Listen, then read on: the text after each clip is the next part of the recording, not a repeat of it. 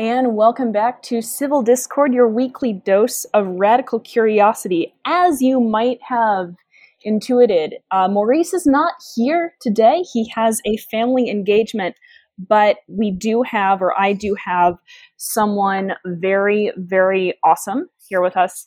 Uh, this is Liberty Down Under. Um, I first uh, encountered him on Twitter, and he is, as the name might suggest, he's down under um, reporting and tweeting on what is going on with COVID measures, among other things, in Australia. So, first of all, how are you doing, by the way? Good, good. I guess, you know, trying to do the best I can to get through every day. yeah, of course, of course. And you've everyone, got your down, own... everyone, and everyone, everyone down here is quite worried because we, yeah. don't, we don't know what the next day brings, really. Right, right. I'm sure, and I'm because it's arbitrary, right? They just change it up yeah. yeah. And now you've got your own podcast too, right? Yes, yes, Gumtree of Liberty. All right. And where can people find that? So that's on YouTube, Spotify, uh, Apple Music, all, all the all the main podcatchers. It'll be on YouTube under the Aussie Liberty Network, which is uh, our channel on YouTube. We are working on a website as well and a couple of other podcasts.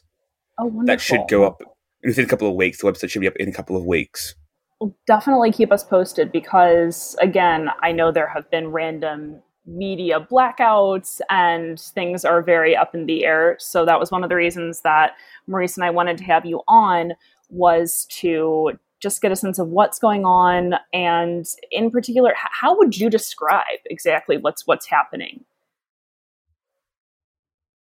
There's only one word for it which is tyranny.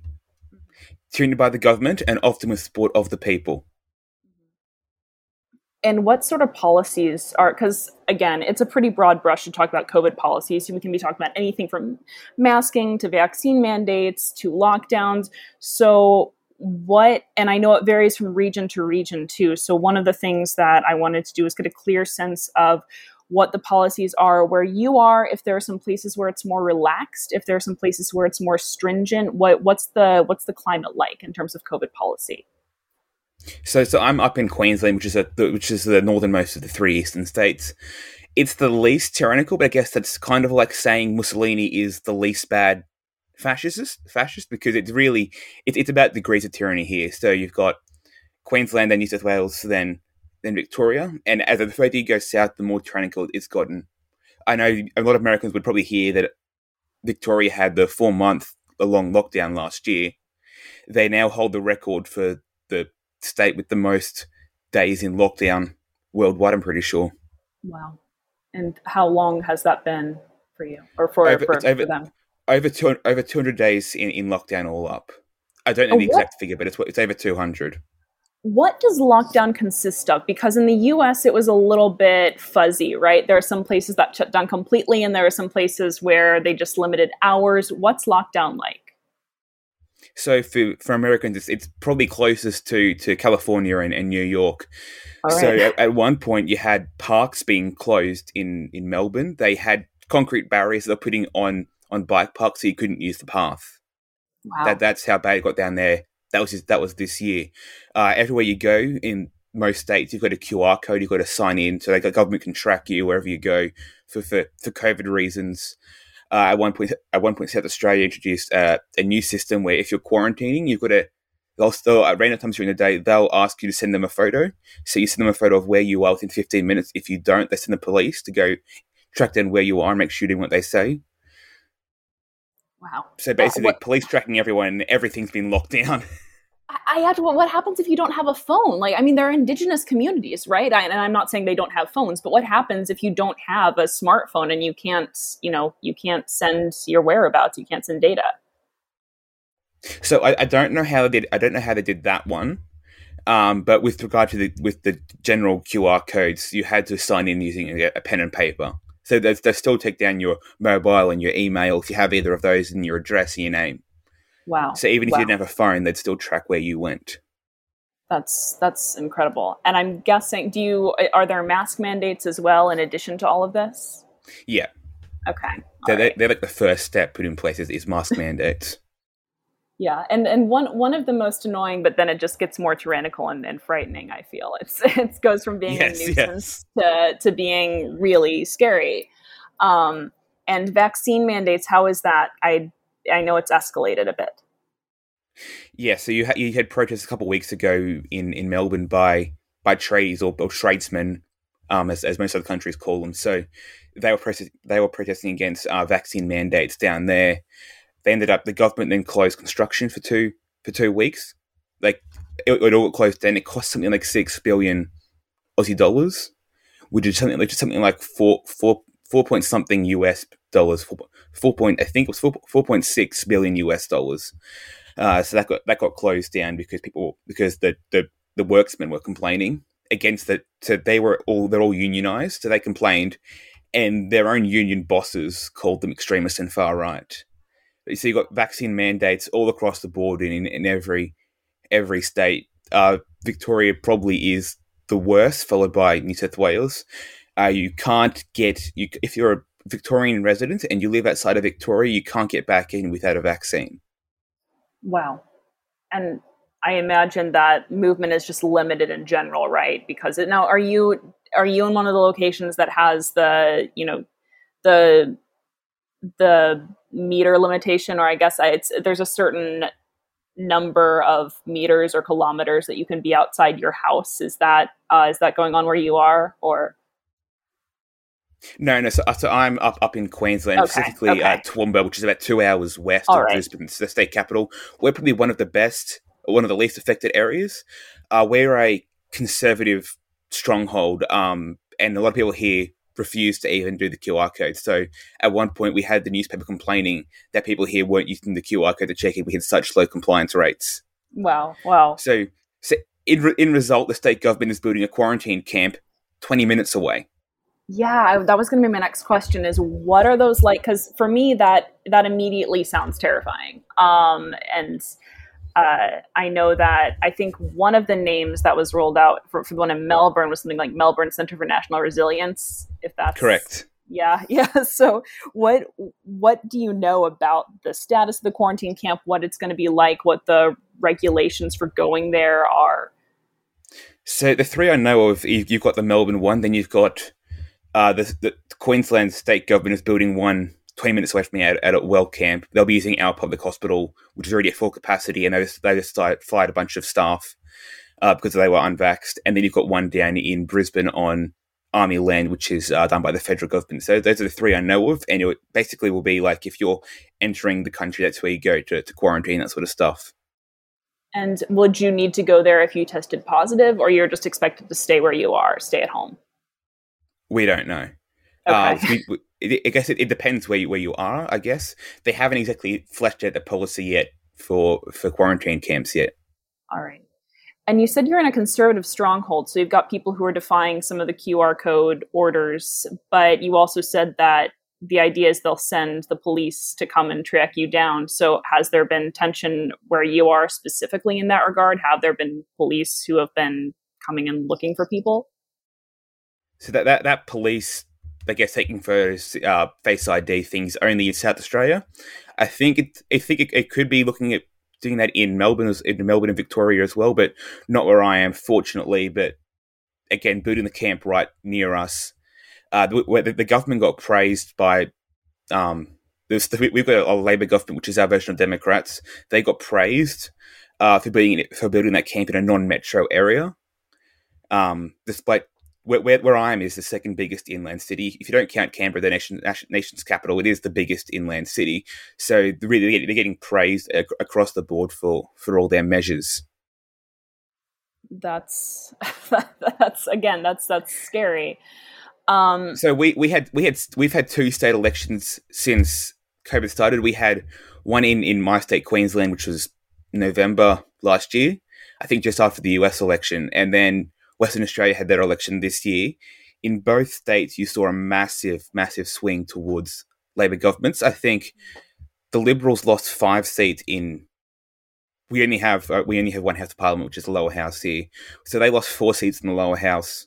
Uh, they lost five seats in the lower house. Labor picked up four, and then in Western Australia, it was a massive, massive shift. I think the swing towards the government there was twenty percent. And why do you think there was such a big swing? Was it in reaction? Well, I I guess it would be in, in reaction to a lot of things, but but to what do you attribute that?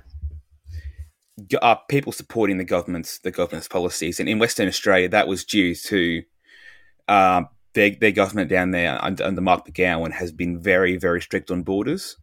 Uh, again, in, in, Queensland as well, you've got heavier tourism industry, but the government's been very strict on borders against people. The government's keeping them safe. So even though the tourism industry has been hard hit, um, there's still lots and lots of support for for the policies in Western Australia, which is heavy heavy mining. You can't do fly in fly out really right now because of the the hard border. In both both states are also defying the the federal policy of reopening internationally with eighty percent vaccinated.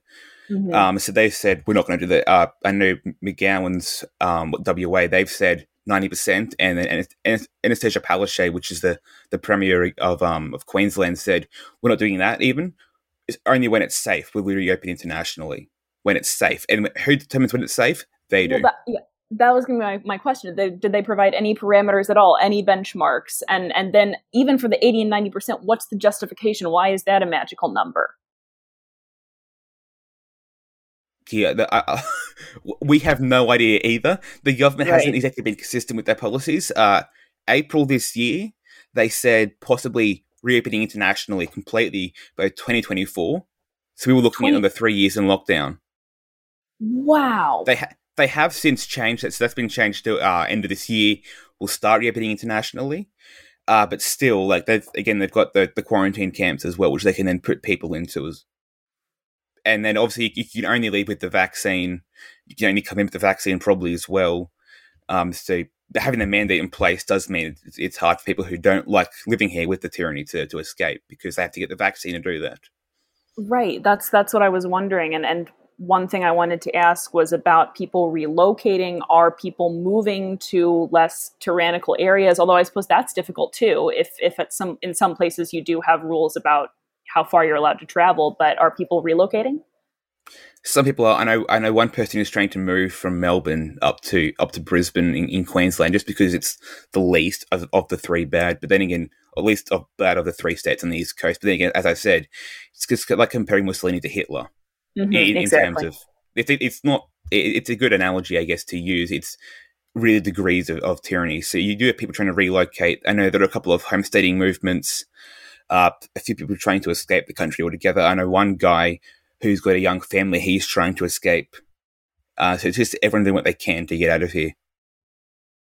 Yeah, that's and and I am again. I'm sure that it's difficult because not only are there restrictions on movement, but there's also financial difficulties, right? I mean, the economy can't be fantastic right now.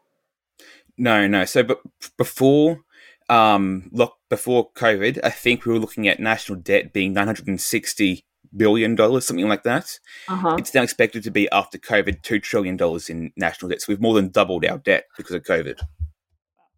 Well, I mean, I get all around the world. I suppose that's happening. so you're you're in excellent company, depending on your definition of the word excellent.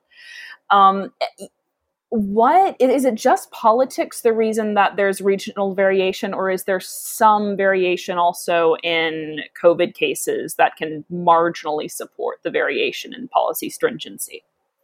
That that the covid covid cases is is the, exactly exactly the reason why they're doing these different policies in different parts of the country different parts of, the, of each state. Uh, in queensland you're looking at around three and a half to four uh, million people in in the southeast corner, um, which is five cities: uh, Gold Coast, Brisbane, Sunshine Coast, Ipswich, Logan. Three and a half to, to four million people there, in a state of five million. Um, so very, very much concentrated around certain areas. Uh, I think you've got eight million in the Greater Sydney area, so it's very, it's not very. So although like where I am is like the size of New England, but there's five million people who live there. But it's all it's mostly down in in one pocket, um, which takes like an hour and a half to travel through. So wow. very uh, like that. You're looking at a country this like an area the size of, I guess, New York State would be probably a good good comparison to use there.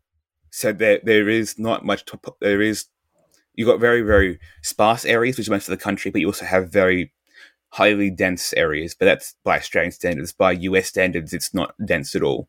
Right, It'd be like a kind of small, medium sized US city, or yeah, that sort of thing. Yeah and so it's it's not, are you saying that it's not as heavily politicized or partisan uh, in Australia? Because I mean, in, in, the U.S., it's it's it's pretty partisan. If you're a Democrat, you support all these lockdown measures. You're a Republican, you're super against it. You might not even think that that the vaccines are you know, or that that COVID's a real thing. Um, so it, is it that politicized, or are people more in line with one another? so the governments of New South Wales and the federal government are Liberal National, which is our version of Conservatives. Mm-hmm. They're our, they're, our, they're our version of the GOP. So, but they're to the le- they're, they're to the left, so they support like gun gun control and and public health care. So they're to the left of the GOP, but they're our I guess best example of conservatives. But they're also pro lockdown, or at least some of them are. Again, where I am is is an LNP stronghold, but that's like so so stronghold, so so conservative as a as a stronghold that we voted against uh, gay marriage in 2017 when they did a postal survey for that. Basically, a postal survey. You had millions of people voted, and we voted against gay marriage. I think it was 50.8 to 49.2 uh, percentages. But that that's that that's to show how conservative this area is. That's why you've got low compliance rates here. But in every everywhere else, you have you have high high compliance rates. Uh, Gladys Berejiklian, who recently resigned from the premiership in in Victoria, uh, in sorry, New South Wales because of the the corruption investigation. People, I, I just heard on the news um, just before this show that people are buying cardboard cutouts of her to have in their homes. Oh wow! they're they're about eighty bucks a piece. That people are buying cardboard cutouts because people like when she left, people basically mourning her, mourning her leaving. You have people like sending flowers to her office and and like writing letters all across the windows as to, to right. say thank you to what she's done. And they've had lockdown for months. Wow. So do you think it's better with her? I mean, eh, how much, how effective can she be out of the government anyhow, or or do you think it's it's it's better to have her, her gone, or better to have her staying in? It's better right now marginally because the replacement uh, is supposedly more anti-lockdown than she is. We haven't seen it in practice yet. They have slightly eased the roadmap to the freedom. Um, I don't I don't know all the all the all the individual details of that. We don't have all of them out yet because the government is still changing their policy as as we go, like week by week. It's always changing. Um, but she's looking at going federal mm. in hmm. the next election, which is March April next year. And you do you have mandatory voting? Is that correct, or is that yes? Um, okay, you do. You do. So I, I remember I, us yeah, us, Belgium, and I think Argentina, but it's not Argentina. I think after sixty-five or seventy-five, it's not mandatory, and in Belgium, it's not enforced. Oh, interesting. But it is enforced here. interesting. So we're about the only we're about the only democracy to have complete mandatory voting for all ages that is enforced. I remember hearing you on a previous podcast earlier this week um, of, of, yours. You were saying that maybe a, a measure of resistance would be not voting. And I think for for you know for an American, that just sounds kind of weird until you consider, oh no, you're supposed it's it's an act of defiance. Literally, you are breaking the law if you're not voting. Um, are, are do you still feel like that would be one potential measure of resistance that that you'd advocate for is not voting? Yeah, so of course I'm not I'm not going to say to people, you know, don't vote at all because right. if you don't vote, you get fined. But we have a thing called donkey voting, um, which is basically you fill out the form in a in a dodger way. So you don't because we, we have preference voting as well. So you've got to for voting for the lower house, you've got to tick every or number every box, one to five, one to six, whatever. How many depends on how many people are running for you, running for that electorate. Um, so people will like the, the donkey voting is often like you just tick one box or you you know you write none of the above on it um, in in pen, and that's and that's not counted. So if you have enough of that, people are you know not getting in trouble for not voting because obviously secret ballot they can't they can't find you for that. So you have you have people who you know but they won't get in trouble, but you still have donkey voting, so you will still have low vote numbers for for each party. I guess that's one of the that's one of the best ways to to protest because you've got protests being cracked down on in at least in Sydney and, and Melbourne, but they can't exactly stop you for, from voting. Because if right. you don't vote, they can't get back into power. And with cracking down, obviously we haven't seen a lot in the media on it. You you can go on Twitter and you can see some pretty shocking and pretty grotesque footage of stuff that's gone on.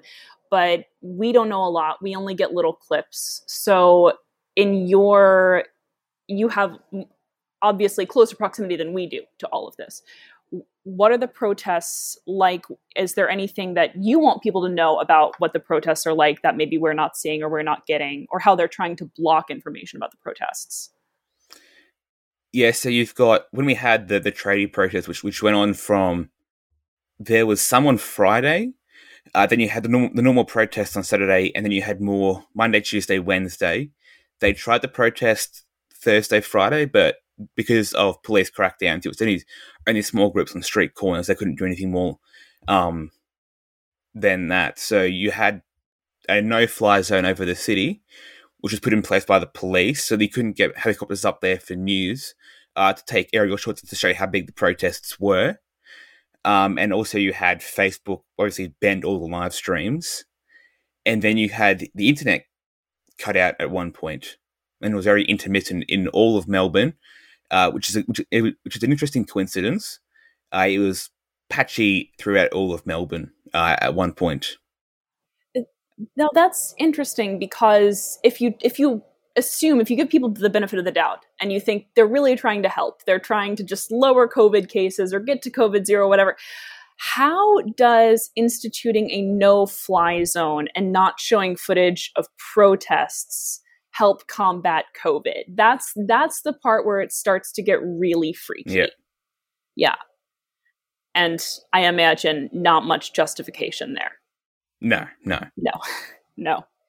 Is the goal, by the way, zero COVID? I mean, because you said 2024 and I, and they changed it, but they're talking about opening their borders later. Maybe we don't know. Um, is is the goal zero COVID or what yes. are they? It's zero COVID. But what we're happens? An island, we're an island nation They want zero COVID. You're right. So then, if I come in there and I've got I've got asymptomatic COVID or whatever, are the is the idea that the quarantine camps are forever? Because the estimation is that COVID. I don't have to tell you this. I'm not lecturing you, but COVID's probably going to be around, like the flu. So, what are they thinking for the rest of the world? Is it just always when you go in, you quarantine? Uh, a few weeks ago, Dr. Kerry Chant, the Chief Health Officer of New South Wales, said that we will never go back to normal. There will always be masks and snap lockdowns. I this is going to sound overly psychoanalytic, but I just want to know how did that feel to hear? What was the reaction when when people and when you heard that? I wasn't surprised. Some people were that I speak. Some people that were that I speak to. Uh, I'm definitely a lot more black pilled than most of the people right. that, are, that, are, that are over here. Um, yeah. Like I, I saw this coming from the very start. I, I, didn't expect it to go away anytime soon because we know what the government's like. Yeah. Uh, but yeah. yeah, a lot a lot of people were actually quite shocked to hear that. Um, especially like I said, people from the left didn't care. They they always support these measures. People from the right, a few of them were shocked, or at least where I am. Uh, but we're a different state, so it's I don't know how it felt on on the ground in New South Wales. But that was when we had, but that was when they had Gladys Berejiklian in as, as premier. And as I said, people are now mourning her loss of of her stepping down from from government.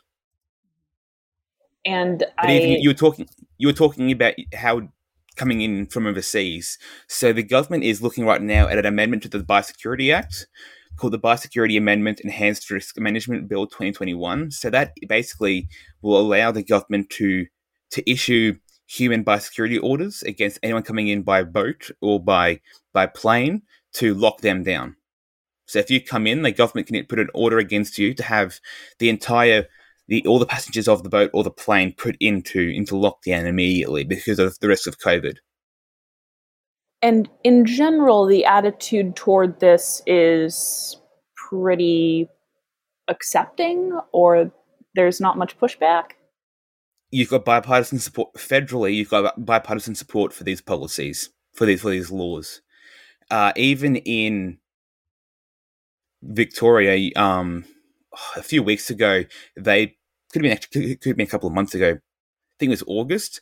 Uh, they voted to shut down Parliament. So in the lower house, Dan Andrews had the majority. So oh, which is he's Labor, which is left. Um, so they obviously the lower house agreed with him. The upper house he doesn't have a, he doesn't have a majority, so it's a bit different here to, to America. We've got a lot more minor parties. Uh, so the we have the cross the, the crossbench, which is all your minor parties and independents. I don't think there's any independents in the Senate right now, so it's just a bunch of minor parties. You've got two Lib Dems, which are libertarian right, uh, and one from Reason Party, which is libertarian left. Fiona Patten. She's supposedly libertarian. I, I really, really don't like her. Um, and I've complained about her before on, on our show. Uh, she voted with the government to to um, to disband Parliament and send them home uh, for a couple of weeks to shut down Parliament. So they had the Labor government there had support from the crossbench and from Liberal senators to to to shut that down. So even even in the worst states, you've still got bipartisan support there. Uh, you had Labor in New South Wales proposed a bill to fine people who organise protests twenty thousand dollars. If you incite protesting online, eleven thousand. If you go to a protest, five thousand five hundred. Wow. So they're tracking online behavior. They're tracking all of this. There's monitoring. They've been they've been arresting people for for um for, for encouraging protest. Anthony Khallouf, who had Australians Against the Agenda on Instagram, 20 20,000 plus followers, he was sent to prison for, I think, eight eight months in New South Wales. I think it was New, I think it's in New South Wales for inciting and, and organising protests. Um, you've got just recently uh, Aussie Cossack on, on YouTube. He's been uh, arrested for violating health orders. Um, so you got if you organize protests, you will be you will be taken to prison and prosecuted to the full extent of the law, basically. Which is interesting because uh, I've actually put up a video on on Twitter a few months ago uh, of the one of the police commanders this year saying, you know, protesting achieves nothing. Stop it! Stop it! It's never worked anywhere in the entire world ever. Uh, compared to the deputy police commissioner uh, from last year, uh, from May or June, saying that it that it's a human right to protest. Interesting. Yes, that that was in regard to to BLM protesting, where you had police kneeling with the protesters. Right. I, I suppose it depends on what you're protesting, whether it's a human right yes. or whether it's something that uh, you can have your rights taken away for. Um, you know, it's so weird because up until a few months ago, I think a lot of people just thought of Australia as another liberal, liberalized country what's your take on how Australia became the nexus of what you've referred to, I don't think incorrectly, as as this tyranny? What how how did that happen? Why is it Australia? People online, especially Americans and Brits, will say like, "Oh, you know, Australia's reverted to being a penal colony." We always were. We never stopped being a penal colony. So we got our independence by voting. We had a vote on our constitution, which then went to the UK Parliament, and was voted on there and was given assent by the by um would have been Queen Victoria, I think, or possibly her son. Um, I don't know the exact dates for getting royal assent for that one. Uh, but yes, we got our freedom by by voting. We have not had to. We didn't have a war of independence or a civil war or anything to defend our our rights. We didn't even have like the UK has had a, a war that threatened national security. The closest we've had is Japan in, in World War II, but they could ne- they never planned to take Australia because they didn't have the manpower to because they were too busy in, in China and obviously fighting America. So they did nothing more than bombing and submarine raids, but that was it. So we've never really been been threatened. So people take our freedoms for granted here. In 1996, you had the Port Arthur massacre um, in Tasmania, and then you had the conservative John Howard government implement gun control. Yeah. Up to the point right now where you have what's called a firearm prohibition order, which means that high risk persons can't own a firearm of any sort at all. Uh, so that you saw massive gun buyback back then, uh, gun gun control since uh, limiting, you know, what firearms you can control. It's, it's only it's mostly for people who are you know farmers or or professional shooters. And if you're a shooter, you've got to be in a, in a gun club. Uh, so you have there are more guns now than we had in the 1997 after the, the buyback, which ended in 1997. uh, but the proportion of households that own firearms has gone down by 75%. Most firearm buy, most people who own who buy firearms already owned firearms, so they're all being focused in the in the hands. They're all being concentrated in the hands of of, of shooters and, and farmers. They really they're the only people who really who, who own firearms, and so people say to me, "Oh, you know, if you had if you had firearms, you know, you, you could fight back." And it's like the firearms issue is a symptom, not the actual problem itself. The actual problem is is the submission.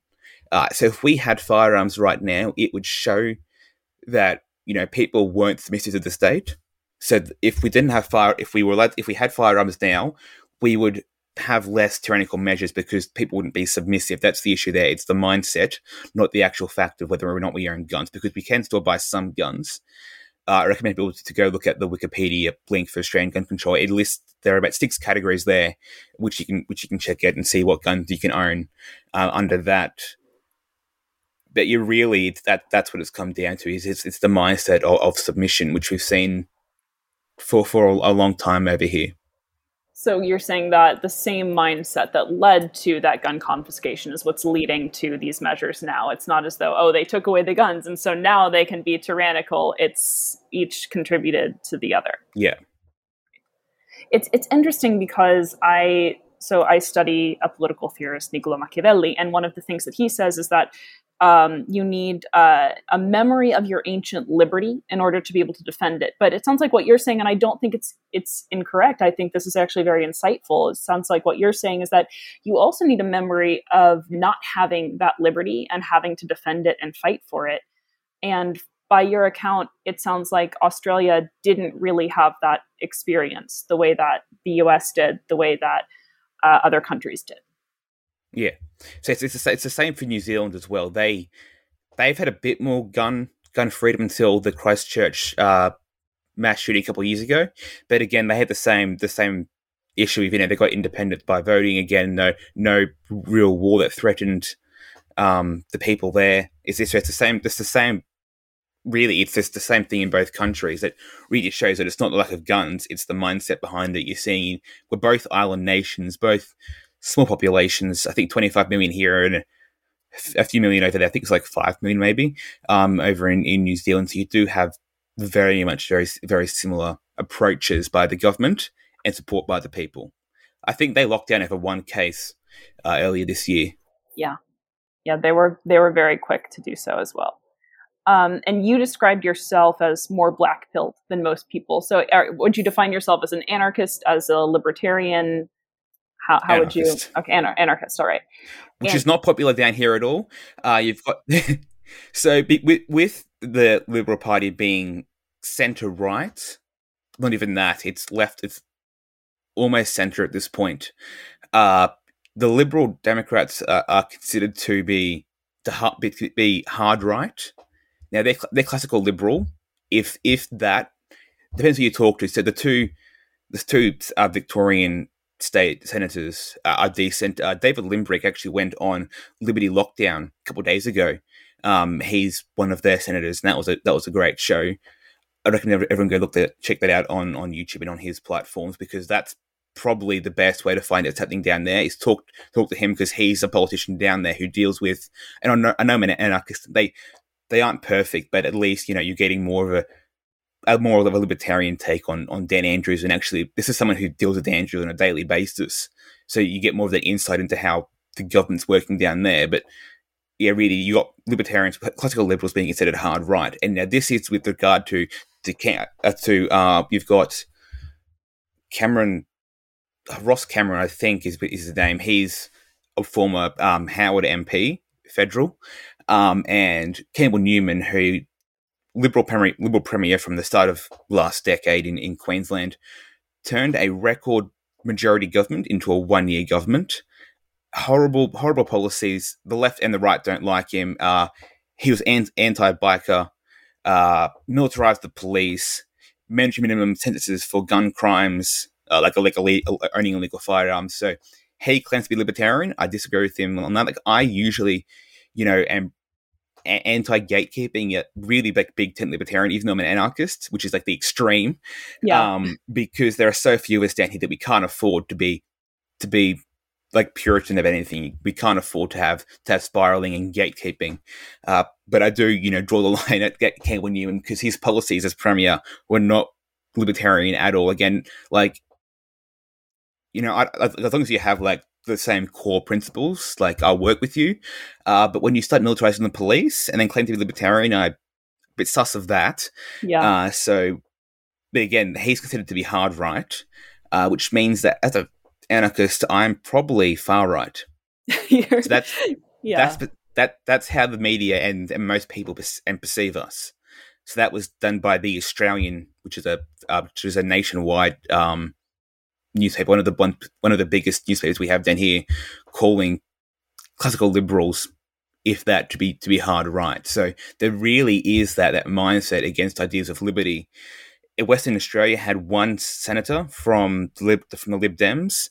He got voted out um, last election in, in, Western Australia, so they they voted him out. And we've got the Victorian elections next year, so we don't know if we're going to have those two Lib Dems or not then hopefully people you know starting to wake up to Dan, to Dan Andrews. But again, seeing Western Australia um, vote out their libertarian uh, state senator really goes to show you that there is that. I guess lack of support for people who are libertarian in just in general. Right, right. And I'm I'm the same way as you are. I don't really like the gatekeeping either. I feel like if if you haven't been called not a real libertarian, you're not a real libertarian. So yeah. I don't I I don't really ascribe to that, but you know, there are certain lines that you can't cross. And I think, you know, using or exploiting the government monopoly on force to your own ends is is one of those lines. Um, yeah, I think libertarians down here don't really have a grasp of, of theories. I'm probably the exception there. I've read a, a lot of theories. Um, uh, I'm currently reading Libertarian Manifesto by by Rothbard, but most libertarians over here don't read theory really. They, they might read here here and there, um, but they're a lot more practical than than theoretical, which is one of the few things I like about Australia is that libertarians don't care so much about the debates on theory. They're a lot more, you know, pragmatic and practical about what we can, what can we do now in in in, in reality, which I think is one of the few things that yeah I like about libertarians over here although we're not as popular, we do have that. We're more we're more more willing to you know work together than than separate and fight. Because I've been like I was watching some of the some of the Libertarian Party drama. So you've got like uh, LPNH and and um and that sort of stuff. So I was watching that sort of drama because I've got lots of uh, ties with Americans. Um, and comparing that to what we have over here, we don't have caucuses or anything like that in our Lib Dem. People are a lot more willing to work together. Yeah. Yeah, it's it is it is interesting, and I definitely want to get to the the practical side of okay, what can people do because that is something that libertarians over here are not the best at. But what, as you might have noticed, um, yes. and I've also noticed that you do have a very again from from your tweets, you have a very clear grasp on American issues and American policy. Uh, so, what makes you different in the way that you are going to go out and and, and read theory and, and look into that aspect of it. What what intrigues you about that? Uh, so so as I'm currently at university, I'm currently studying a degree in international relations and a degree in, in law. So very much uh, reading like heavy reading in, in theory, which is why I've then gone into reading libertarian theory as well. Uh, so I own a, a, decent number of books by, by Hayek and, and Rothbard and basically everyone except Hoppe, which I haven't got around to reading yeah. yet. Even even some Ron Paul, uh, because I've got that that love of reading that comes from that you know really plays out with, with university. Oh yes, um, of course, yeah. a, a, lot more people here, you know, they don't have the time to, to read. Like they're all like working like full jobs. A lot of libertarians are a lower class as well here. So you've got a lot. Most people that I talk to are you know a, a, a tradesman or, or got one guy who's a chef. So they're they're um obviously so they they have a lot more of a, much more of a, a need for for money to get by for, to pay the bills, especially in where we are right now with with the government. People, you know, are really focused on saving up money now while they can. Uh, before they lose their job, you got again, you've got people who are being fired left, right, and center. But I have more that, that that freedom to read to read theory than a lot of other people do, which I think is is, is very very fortunate for me. So I, yeah, again, I do have that that that grasp of theory and, and American politics that we're seeing. That, as I said, you that you're seeing in, in my in my tweets. Mm-hmm. And it, it, does. I think it leads to a more holistic understanding, both the the practical side and the theoretical side. I'm wondering, did you ever have? Uh, did you ever feel like any of these policies were necessary or helpful, or did you ever feel like they were justified? Was there any kind of transition that you went through in that regard? At one point, at if this if this if this was me like four or five years ago, I would have supported it. In 2016, I supported Hillary as a as a social democrat. So I remember being at high school, which really shows my age. I remember being at, at, at high school, or what we call high school um, over here, um, because I know you guys have also middle school as well. Yeah, so I remember yeah. seeing being outside in in sport on tennis courts where someone brought their smuggled their phone along, so they were giving us updates on on the vote because that was that went to I think it finished at 3.30, 4.30 p.m. in the afternoon over here. It was late, so we, we yeah. got, so we, we, got, we got to see the end of that. So I was, you know, very much a Hillary supporter back then. Then fast forward to me in 2018 as a, as a neocon supporting Trump, and then me in 2020 being an anarchist. So it's a big journey there, a really big swing. Uh, but yeah, so at one point, at one point, I would have been very much supportive of, of these policies, like most Australians are. But I've been very much radicalized. Um, I hadn't been able to take that that jump from from minarchist to to anarchist um, until 2020. But then we, we saw started COVID, and I immediately uh, took that final step because you know doing a, a, law degree it's a bit hard to be like, well, I don't think we should have a legal system, but also also doing law. Like, what how to re- how to reconcile those two? But I've really you, you know, going like, oh, screw it, the government, they're going to be tyrannical anyway. I might as well stand up. Well, they, yeah, I mean, you can you can work from inside the system, and I think that that yes. can be more helpful sometimes. So, no, more power to you. Do a Ron um, Swanson.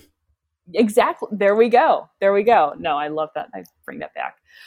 Um, now, for the people who do support these policies, and it seems like there are a lot of those, is it more? Is it is it more just this kind of passive acceptance? Is it a desire to not get in trouble? Is there critical thinking going on? Um, what how rabid, I guess, is the support that you're seeing from civilians, so not from politicians? Yeah, so if if you when it comes black pilled, go on Twitter, look up hashtag I stand with Dan for oh, five minutes, and you become very black pilled. That's that's Victoria. Um, they have a very much like it's it's Trump. Think of it as c- compare the I Stand with Dan group to to MAGA heads worshipping Trump. Okay. It's about the same level, or even wow. QAnon is probably a better example. Uh, QAnon and how they worship Trump compared that to, to Dan Andrews supporters. It's really the same level of cult like worship, hero worship, basically. Um, but yes, you do. The left is more supportive of, of these policies generally. You've got the three popular Labor premiers, which is which are Dan Andrews, Mark McGowan, and, and Palaszczuk. Um, which are Western Australia, Victoria, and, and Queensland.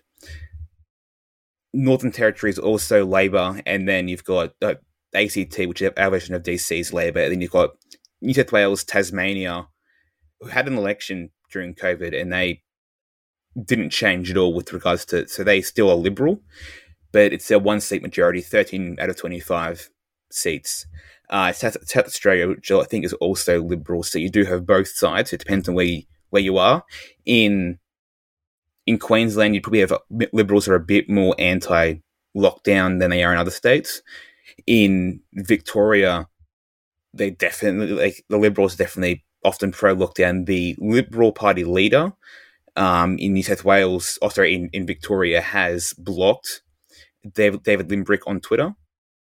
So you've got the, the leader of the Liberal Party blocking the more vocal of the two Lib Dems on Twitter because he doesn't like him. So that, that, that goes to show, you know, how complicit often the politicians can be. Uh, you, have got, I think, three parties that are opposing lockdowns, or three major parties federally. You've got Lib Dems, obviously. Uh, then you've got Clive Palmer's United Australia Party and One Nation. One Nation is the most authoritarian party we have here, and they're anti-lockdown. So it's obviously it's just their rhetoric. Um, Americans Americans may have heard of Pauline Hanson, who's not a good person. Um, she wore a burqa into so she's in the Australian Senate. She wore a burqa in um, to Senate as a, to argue that we should ban burqas in Australia. Oh wow! Oh wow! So she she is very much she she's yeah quite quite racist. She used to be she was anti anti Asian in the 1990s. Went to prison, and then in the in now when she's I think she went to prison or something like that. She had some legal drama that meant she, that meant that she left politics and she came back in, um, and was instead anti-Muslim in general. Uh, very much uh, pro intervention in the Middle East and Afghanistan. Uh, they tend to be more they tend to be bit better on guns, uh, but they're also uh, they're but again they're very much very protectionist and, and expansionist overseas. They support the U.S. military in the Middle East, so they're more authoritarian. You've got Clive Palmer's United Australia Party, which is Clive's not a good person. Again, he's a horrible person. Uh, he's hated in in Queensland and, and Western Australia, um, especially in, in, Queensland. He, if you if you look him up on, on, online, you'll see all this drama about him. No one, he's not a he's not well liked. Uh, his party, um, they will always like at, at election time they will text every Australian to say vote for us. So they will start spamming people with "vote right. for us" texts. We get that uh, too. You, yeah. Yes. Um. So yeah, he he's not well well liked by most Australians. His his party, I think, they're now at 30,000 30, to fifty thousand members, uh, which is quite big. I think um, the Liberal Party nationally is a hundred is uh, like nationwide is like hundred thousand. So they're, they're, about half the Liberal Party membership size, and people in Australia don't tend to join political parties. Mm-hmm. So at the same time, you do have that support now because Craig Kelly, who's the only federal MP we have who's been consistently anti-lockdown, he went from being Liberal to Independent to to UAP in the space of a year. In the space wow. of a year, not even that. So that was started this year till September was when he had that transition. Uh, so he's very much been been anti anti lockdown. Um, he's taken over, you know, running the running that party for for Parliament. Uh, so you do have some support there from conservatives, but the left and the, and the centre does not like him. And then you've got Lib Dems, who, as I said, you know, they lost their seat in, in Western in Western Australia. So you've got three parties there, really. You can't vote your freedom, but in Australia, voting's about all you can do. Um, I, I've been saying that the whole time. You know, I support, like I personally uh, vote for vote for the Lib Dems, or when they're running, I vote for them, uh, because my mindset is, you know, I don't think we're going to win by, by through politics, but we're, we're going to win through culture. So if, if more people vote for the Lib Dems, then you're going to see they'll get, then they're going to get more media attention, and people will look them up and find out who they are, mm-hmm. and you'll win a few converts to classical liberalism over there. So I would rather have a lot of classical liberals than a few anarchists. Right, right. No, that seems that seems strategic and to that end you're talking about you know this needs to be social rather than from the top down i want to spend some time talking about what you think the off ramp is if there is one to these policies what people can do i don't want to have you advocating for protests and getting arrested although you are, no. you are technically a little bit anonymous so you're you're at liberty down under so you you have some cover but what what do you think needs to happen? First of all, what can people there do? And I don't know, what is there anything the international community can do? Is there anything that corporations can do? Is there anything that random people like me in the US can do? What how does this end in your estimation? So I'll start with, with what the, the international community can do first. The internationally, you know, keep keep sharing and getting the word out both like in person tell you tell your people you, you talk to and just like you, people you, you, speak to in, in, in general in your social life just you know if you can bring the conversation do so. Get that that movement internationally. So we had a couple of weeks ago you had polish mps uh, who were complaining about it. So we do have that international movement. That started gaining traction. People complaining about it. Ron paul covered the protests. Mm-hmm. yeah. Uh, so that was uh, that was a big hurrah for us. Um, I've got a group of about 50 libertarians who I, who I talk to who, who are Australian that I've brought together, you know, really trying to do that grassroots networking. Um, and that's that's where the podcast and the websites come from, from organising that grassroots movement. And then in Australia, what I'd say, like support the protests where you can. I don't support violent protests, partly because if I support violent protests, you know, I'm going to get in trouble, but also partly because they're less effective. Uh, Martin Luther King, Gandhi, non-violent, successful even though even though they made martyrs, there was they still succeeded. The, their movement still succeeded. So you can have success non-violently. If you want to train, if you like, I'm all again, again, I'm all about changing hearts and minds. That you win, you do that through through non-violence. You you don't do it through violence, but if you do it through non-violence, you can change people's mindsets and and win more support that way. Because people will see, you know, you like even after like you've got police being sent in with right with like riot shields and rubber bullets and pepper spray and that sort of stuff. Like if people see you know, non-violence in the face of that. That's how you start getting people to see, you know, they're not all far right extremists after all. Uh, plus, as well, seeing BLM in America saying they're going to protest as well, which means that, you know, if, if BLM's protesting, but all protesters are against mandates are far right, but BLM's protesting, then is BLM far right? Right. See stuff like that, that they'll challenge the narrative. Like that, that means they've either got to say that BLM is far right, in which case they they anger uh, minority populations, or they admit that the protesters aren't all far right. Either way, it's a win for us. Uh, but definitely, uh, either if you if the Lib Dems are running where you are, vote for them. Um, otherwise, I'm not going to say don't donkey vote. It's definitely it can be used. Um, again, it, it depends on for Australians as to who's who's running. If Lib Dems are running, I do encourage people to vote for them, just because. Although I don't think government can you can't you can't vote your way of freedom. But again, that that whole you know promote the ideas of liberty. That's that that's what I want to focus on. So yeah, protesting, non-violence, and and strategic voting are probably the three ways to to start making progress. It'll be and a long sharing. journey, but it, yeah, and sharing as well. It'll be a long journey, but I'm not like not all hope is lost. That we we, they, we can still see progress we did see earlier this year, we saw a bit, of, a bit of a mass exodus from the Liberal Party um, to to uh, Lib Dems and, and to other parties. Again, Clive Palmer's party picked up Liber- uh, Liberal Party members. So we are taking that vote away from from the right. But the question is, how do we take the vote away from the left? That's that's the that's the big issue there. It's a one seat majority in the in the upper house, 151 seats uh, we the Liberals have Liberal National Party, which is a coalition, has seventy six.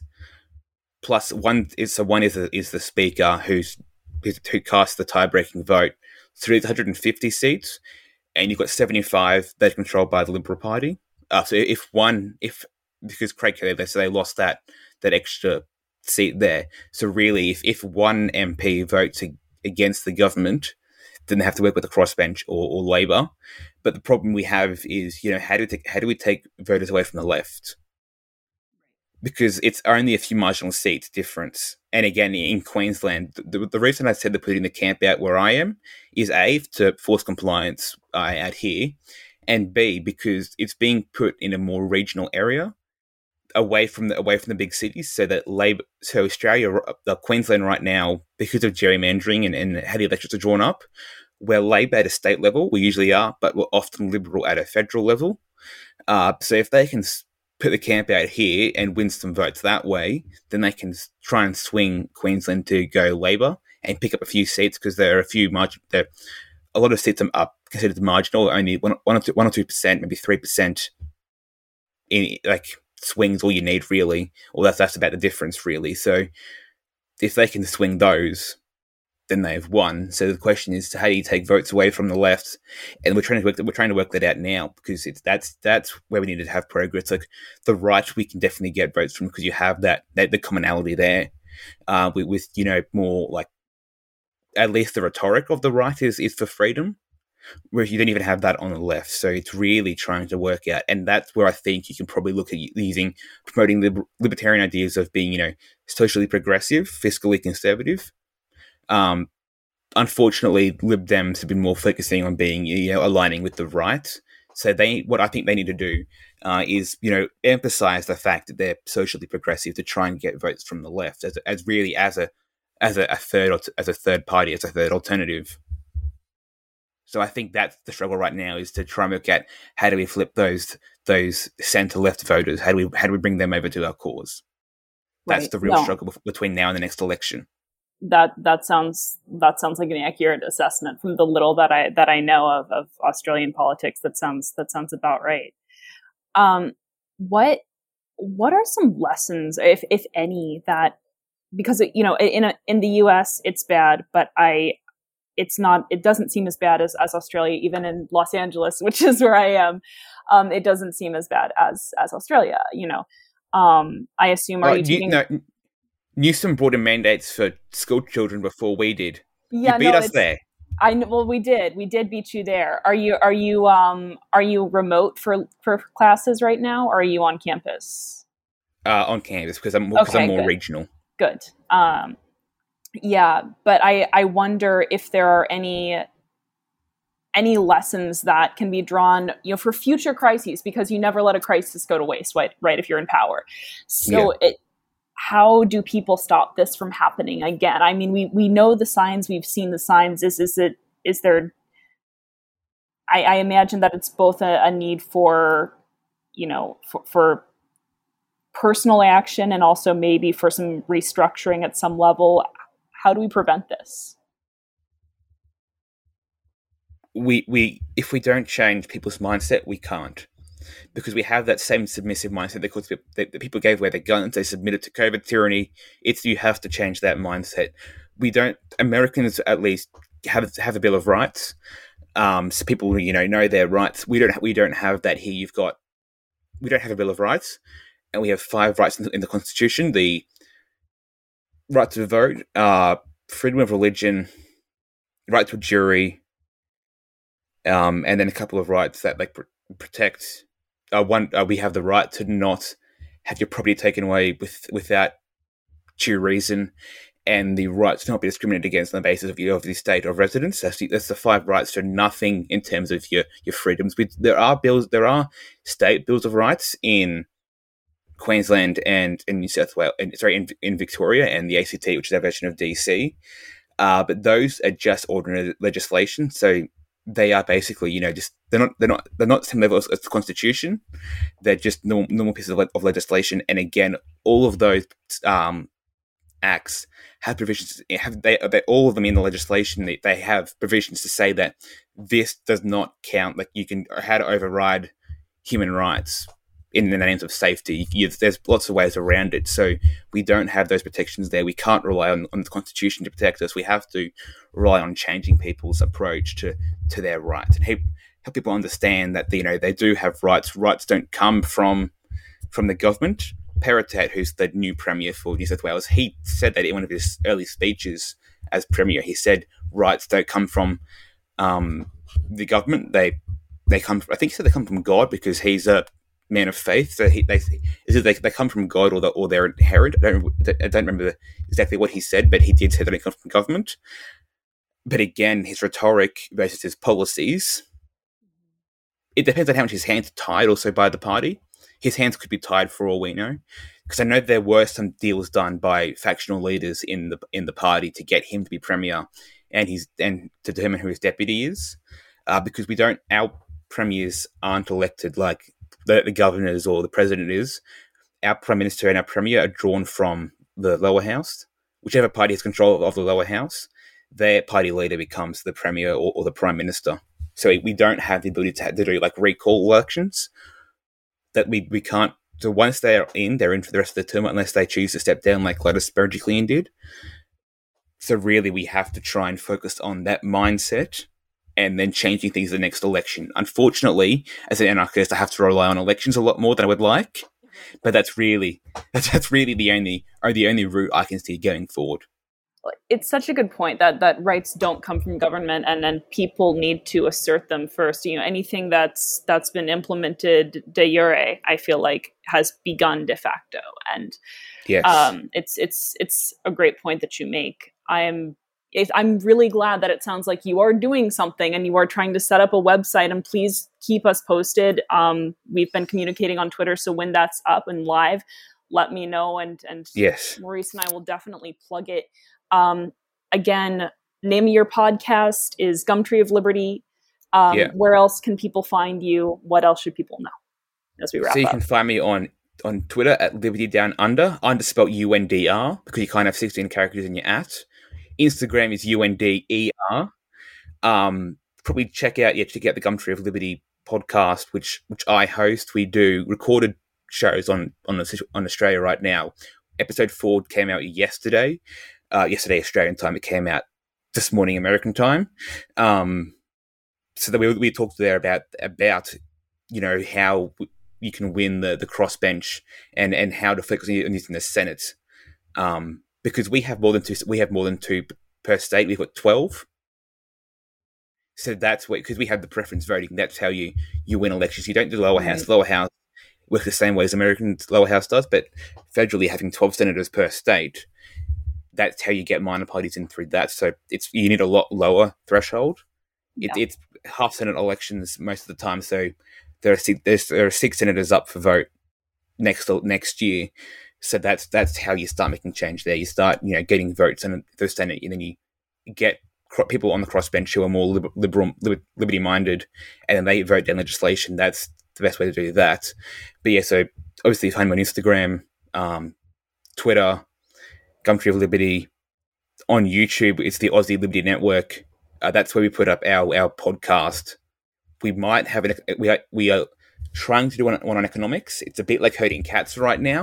yeah. So we, they've got, they got episode one done. I'm trying okay. to push them to get the second one done. Um, and then the website is australianliberty.network. It is up, um, but there's nothing there yet. okay. All right. We'll we'll we'll let people know when that goes live. And I think it's great what you're doing. You're you're combining theory with pragmatics. You know, maybe maybe we can learn something over here as libertarians with, with what you're doing. So thanks again so much for joining, especially because it is early for you. Um, you know, I, I, will not say stay safe because uh, I think we, have all had a little bit too much of that, but stay sane for sure. And yes, uh, and keep being awesome. Uh, so thank you so much again for joining us today. Or joining thank you. Thank you.